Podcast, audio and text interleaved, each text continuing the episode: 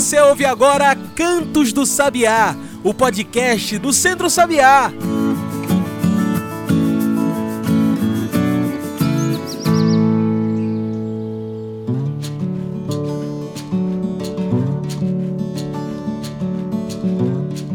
Olá a todos e todas que nos ouvem agora pelo Spotify e demais plataformas. Eu sou João Lucas e está começando agora o Cantos do Sabiá, nosso podcast semanal sobre o campo, a cidade e o mundo.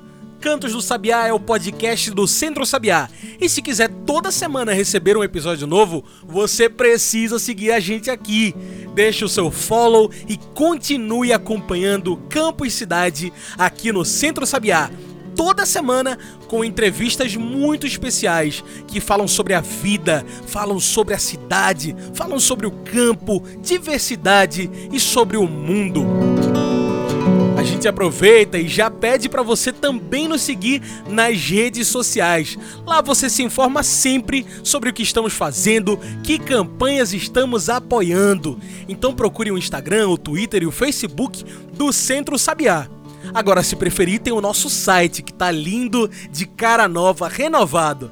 É só pesquisar por www.centrosabiá.org.br. E hoje vamos falar sobre um grande desafio para o campo Hoje falamos da invisibilização da população LGBT no meio rural e também, é claro, dos desafios dessas pessoas por faltas de dados, de informações e também de defesas, numa época onde os apagões das informações são cada vez mais frequentes.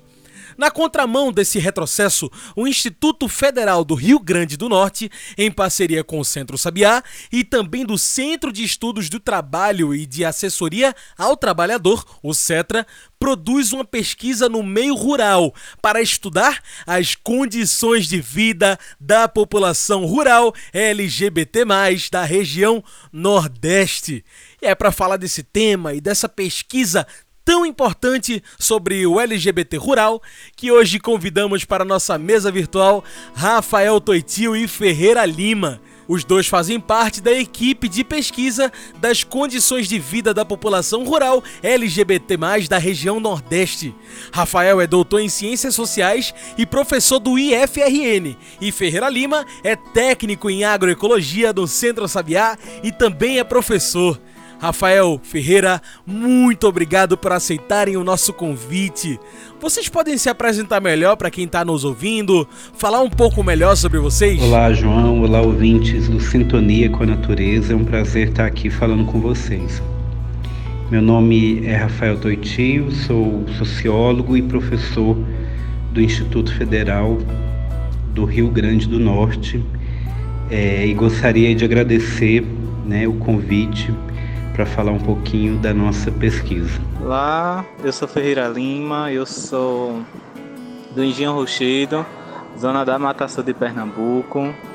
É, tenho 27 anos, faço parte da Comissão de Jovens Multiplicadores da Agroecologia e estou estagiando na pesquisa sobre LGBTQIA+, pelo Centro Sabiá. E para a gente cair de cabeça nessa discussão, o que é essa pesquisa que fala das condições de vida da população rural LGBT+, da região Nordeste? Então, João, a nossa pesquisa quer justamente levantar dados né, sobre as condições de vida, né, sobre como vive né, a população LGBT+, que vive no meio rural da região Nordeste. Né? Então, a gente quer né, uma pesquisa quantitativa né, para saber é, dados sobre essa população a respeito uh, de educação, saúde, né, é, trabalho, renda, né, acesso à água, acesso à terra, programas sociais, né, e a questão também do preconceito e da discriminação. Né? É, a gente precisa é, entender né, que a população LGBT+, que ganhou visibilidade nos últimos anos no Brasil, né, que é um debate que cada vez mais as pessoas se apropriam dele né, e conhecem mais, se aprofundam, né, mas e a população né, que vive no, no rural?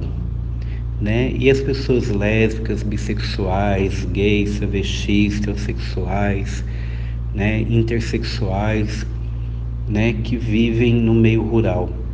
Então, é, como não quase não há né, um, um, é, dados sobre isso, né, as pesquisas que existem normalmente são pesquisas qualitativas aqui no Brasil, né, sobre essa população.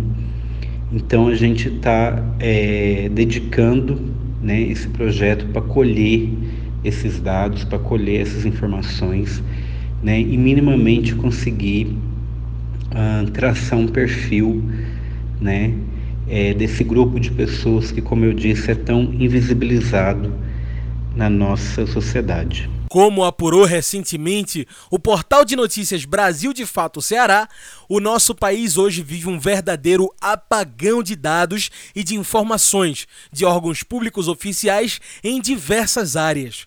A violência contra a população LGBT no campo, infelizmente, também vive esse apagão. Por que isso acontece, Rafael?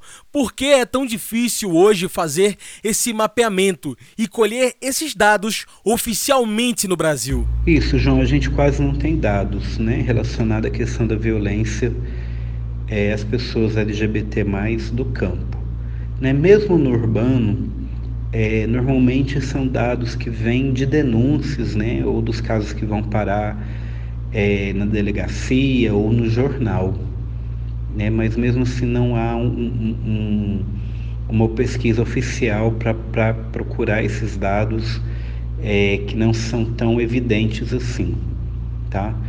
Então, no caso da população rural LGBT+, aí há um apagão de dados mesmo, né? como se essa população não existisse, né? e seria é, é, é, a partir do preconceito de que parece que no rural né? Só existe pessoas heterossexuais, a família é heterossexual, o que a gente sabe que não é verdade, né? Então é, há muita coisa acontecendo, né? As próprias redes, organizações, né? Movimentos, é, ONGs, né? Acolhem denúncia de violência, né? Recebem essas denúncias, mas muitas vezes a gente nem, nem sabe, né? Isso não, não é publicizado.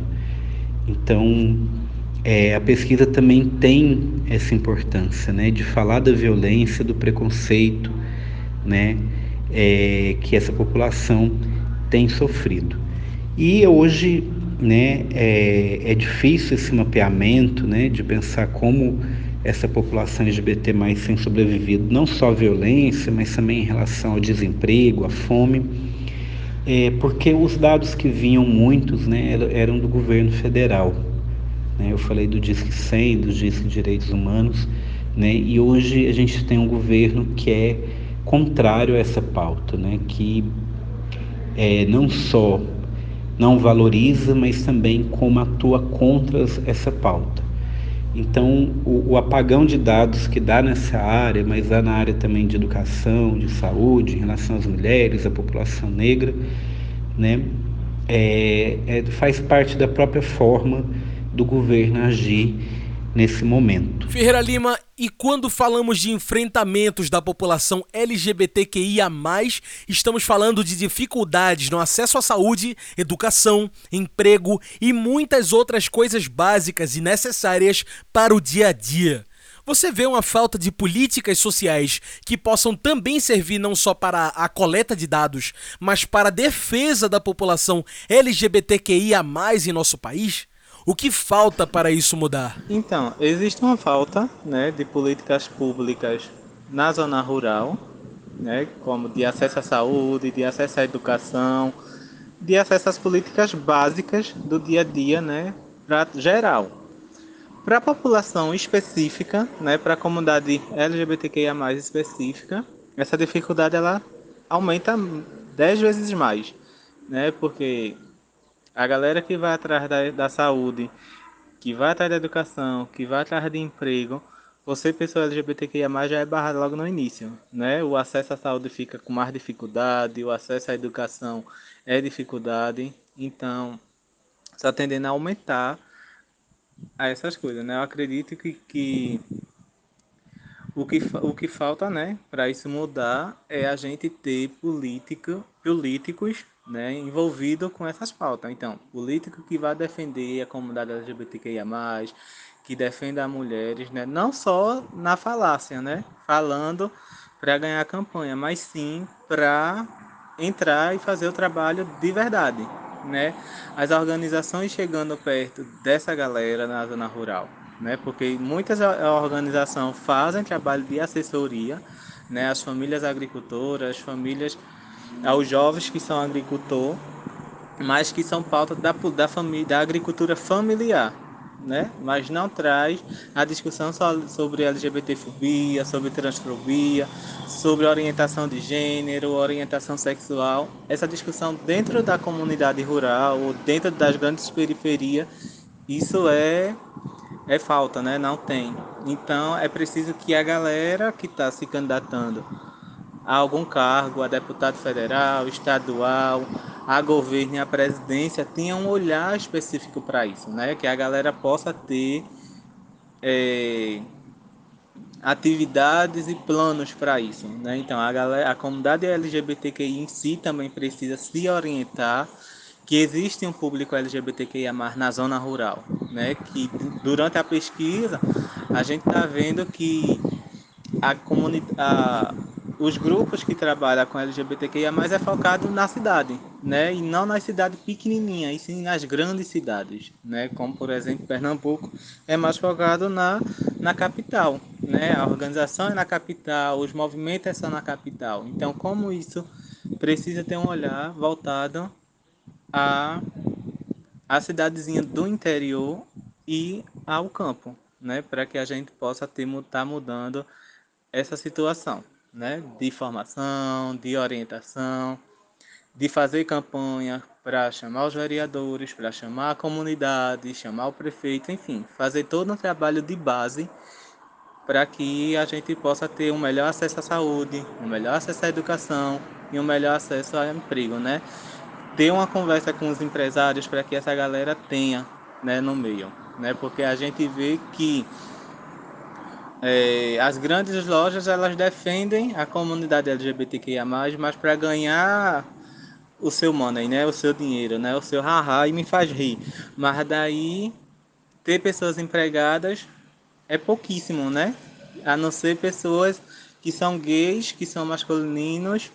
Hum, bem masculinos, né, digamos assim, né, que não sejam pessoas afeminadas, né, pessoas que estão dentro da academia, que são malhadas, que tem, que são o tipo de homem que a sociedade quer. E daí, se você for olhar, as trans e as travestis estão ocupando esses espaços, né? Não estão. Então é preciso ver com essas essas empresas que dizem que lutam, né, pelas causas LGBTQIA+, se ela luta, mas que ela tá né, contratando essa galera. E como uma pesquisa como essa do Instituto Federal do Rio Grande do Norte, em parceria com o Centro Sabiá e o CETRA, intitulada As Condições de Vida da População Rural LGBT+, da região Nordeste, podem ajudar na mudança?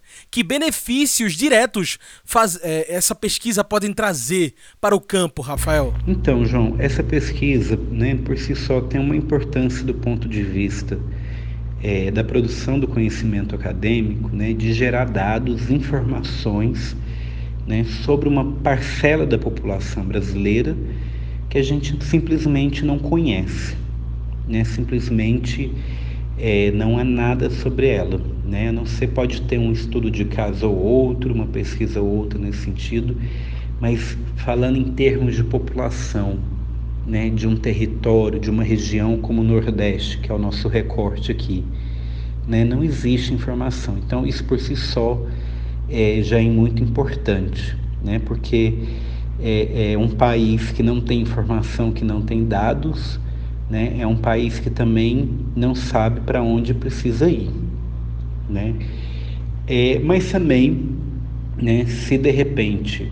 Hum, essa pesquisa apresentar né, alguns problemas, algumas questões né, pelas, é, pelas quais ah, essa população né, passa, né, alguns problemas que ela enfrenta, então a gente tem como também né, trazer algumas soluções, propor ações, né, ações do poder público, ações da sociedade civil, né, aí incluindo os movimentos sociais, ONGs, né, mas também é, os institutos, as universidades, né, então é, até para a gente chamar a atenção uh, do governo, né, do poder público, né, para essa população, né, e para os problemas delas, dela, desculpa, a gente precisa minimamente saber o que está acontecendo.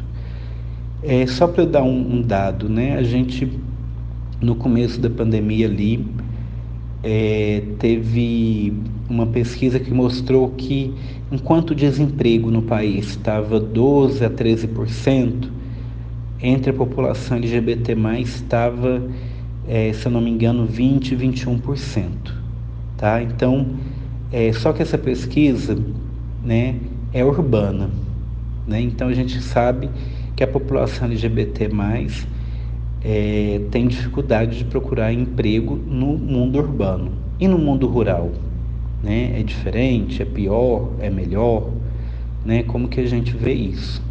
Tá? Então, é, a pesquisa também pode ajudar nesse sentido. Ferreira, você acredita que a pesquisa LGBT rural pode ajudar o campo no enfrentamento aos preconceitos e discriminações que já são vividas atualmente? Eu acredito, né? Eu acredito que com essa pesquisa, é, quando ela estiver disponível, a gente vai ter um material rico onde onde os movimentos e as, e as organizações, né, as prefeituras, os sindicatos, eles vão ter esse, esse projeto na mão, né? eles vão ter essa pesquisa na mão e ele vai saber que tem essa dificuldade.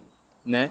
Ele vai saber que tem a dificuldade da pesquisa, de ter esses sujeitos para mapear, porque tem LGBTQIA no campo e não é pouco, né? Não tem assumida, assumidamente, né? Mas a, todo mundo sabe que tem. Mas o medo e o preconceito da zona rural para que ela se assume é difícil. Então, como já foi dito em cima, né, se tiver um trabalho de base, junto com os sindicatos, junto com as associações, com as, com as organizações, né, com os vereadores e prefeitos da cidade, essa coisa muda. Né? Então, elas vão estar tá se assumindo porque elas vão estar tá libertas desse preconceito.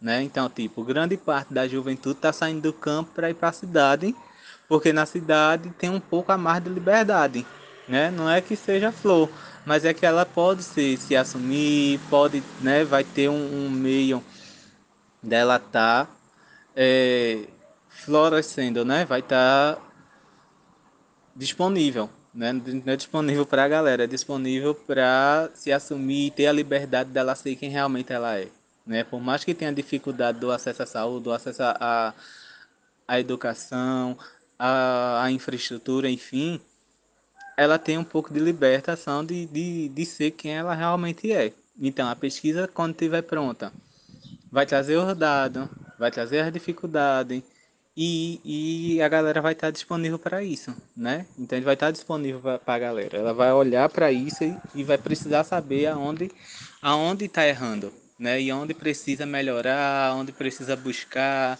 né? Quem precisa estar somando para que a gente possa ter uma comunidade melhor para todo mundo. Muito bem. Como nossa conversa está chegando ao fim, trago o nosso quadro especial do podcast, o Mete o Bico. Mete o Bico é o nosso quadro do podcast onde o convidado traz seus pontos finais para a nossa discussão. Bora lá? Rafael, o que precisamos fazer para que cada vez mais a população LGBT seja vista no campo, na cidade e em todo o nosso país? O que é preciso mudar para que o Brasil seja um país cada dia menos LGBTfóbico? Mete o bico. Olha, João, não tem uma resposta muito fácil para sua pergunta, porque não tem uma coisa só para se fazer, né? Porque a gente tem que mudar uma cultura política né, uma cultura política LGBTfóbica, machista, né, que subjuga, discrimina as pessoas né, por estarem fora é, dessa norma heterossexual, né, por, enfim, por divergirem disso e, tem, e que são pessoas que tentam expressar livremente a sua sexualidade, né, expressar livremente a sua identidade de gênero, né, e para isso a gente precisa tanto enfrentar né, os diversos preconceitos e discriminações, né, como o racismo, a xenofobia, né, é, mas também cobrar né, do Estado e dos governos né, de construir uma política né, que desfaça é, essa cultura política LGBTfóbica, né, que o Estado durante muito tempo nutriu, defendeu, né, desconstruir então é um sistema de educação, de saúde, né, de assistência social, né, que é o preconceito e a discriminação né, não, seja, não sejam aceitos lá dentro né, desses sistemas, né, de cobrar da, dos meios de comunicação, né, da sociedade civil, né, enfim. Mas isso tudo vai estar, tá, é necessário muita participação né, é, popular, né, é preciso que a gente cobre, é preciso que a gente não naturalize né, é, o preconceito, a discriminação, a violência contra as pessoas LGBT+. Então, é, isso também é um exercício individual, né, da gente desconstruir o nosso preconceito.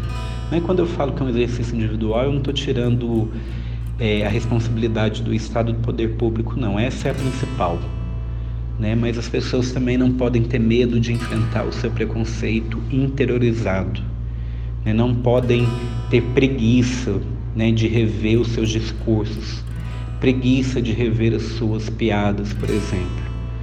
Né? Então, é, e, e, também não pode ter é, apego né, às visões preconceituosas, né, como se isso fizesse parte da gente, porque não faz. Né? Isso é uma questão histórica, social, e é justamente por isso que a gente pode mudar.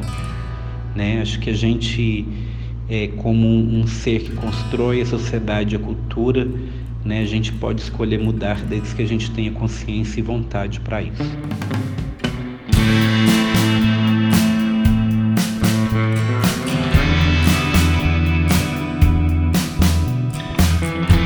Isso, Rafael Ferreira. Infelizmente, o nosso tempo de entrevista está acabando, mas eu agradeço demais a participação de vocês. Tem alguma mensagem que vocês gostariam de deixar? Alguma consideração final? Então eu que agradeço, né, pela participação, né, e estou disponível sempre.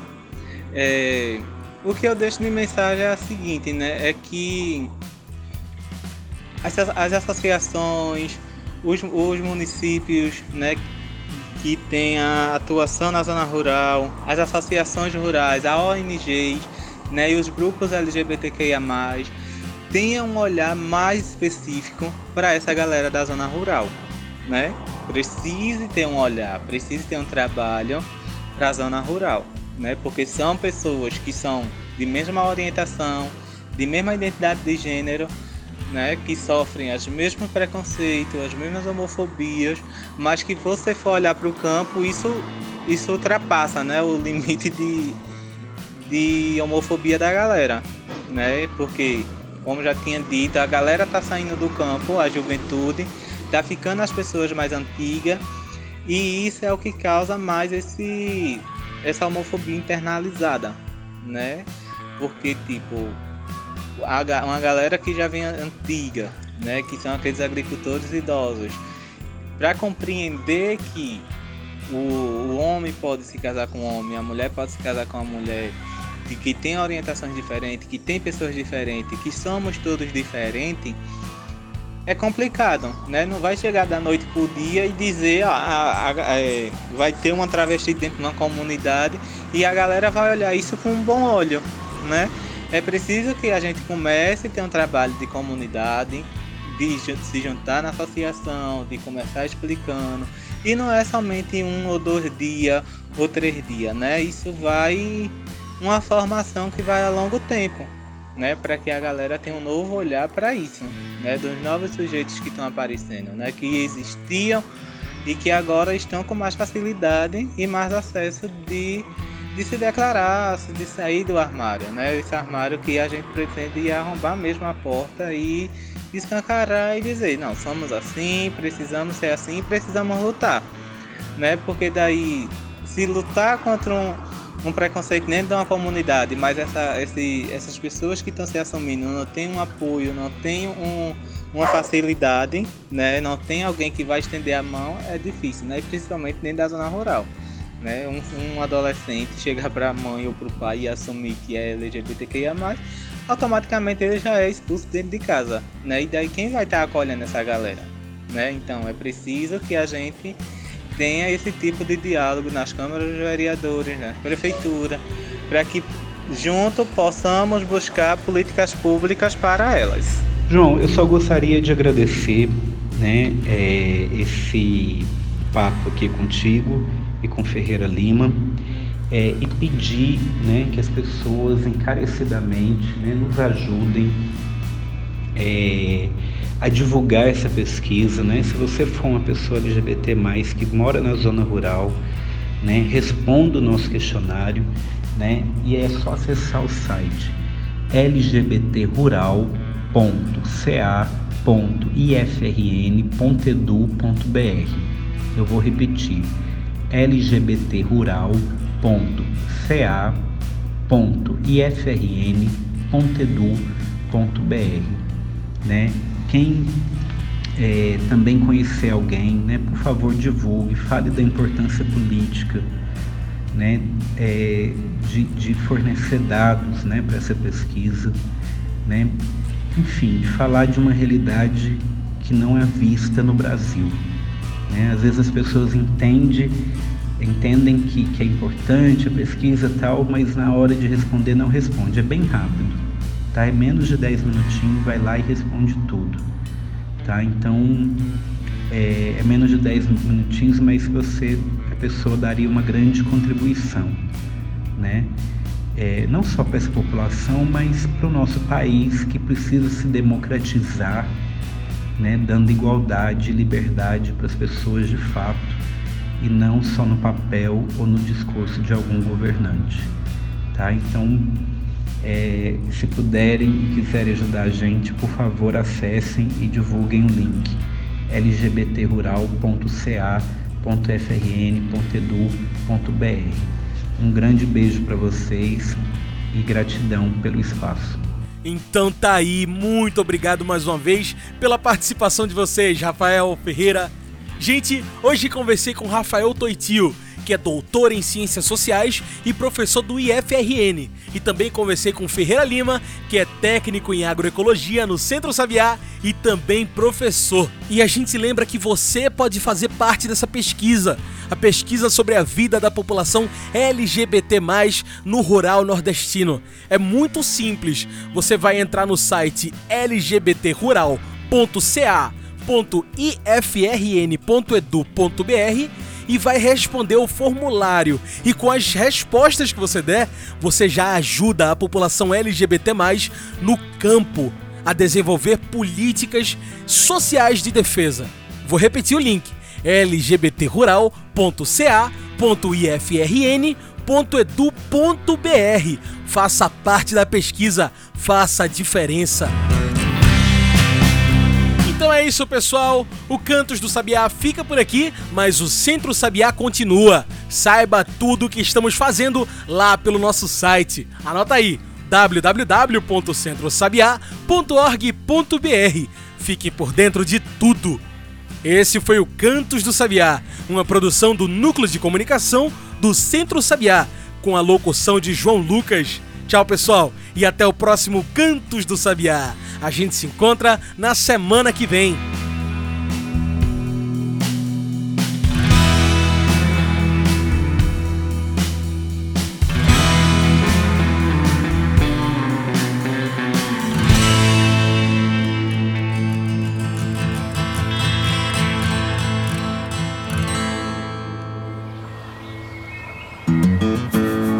Você ouviu Cantos do Sabiá Cantos do Sabiá é o podcast do Centro Sabiá.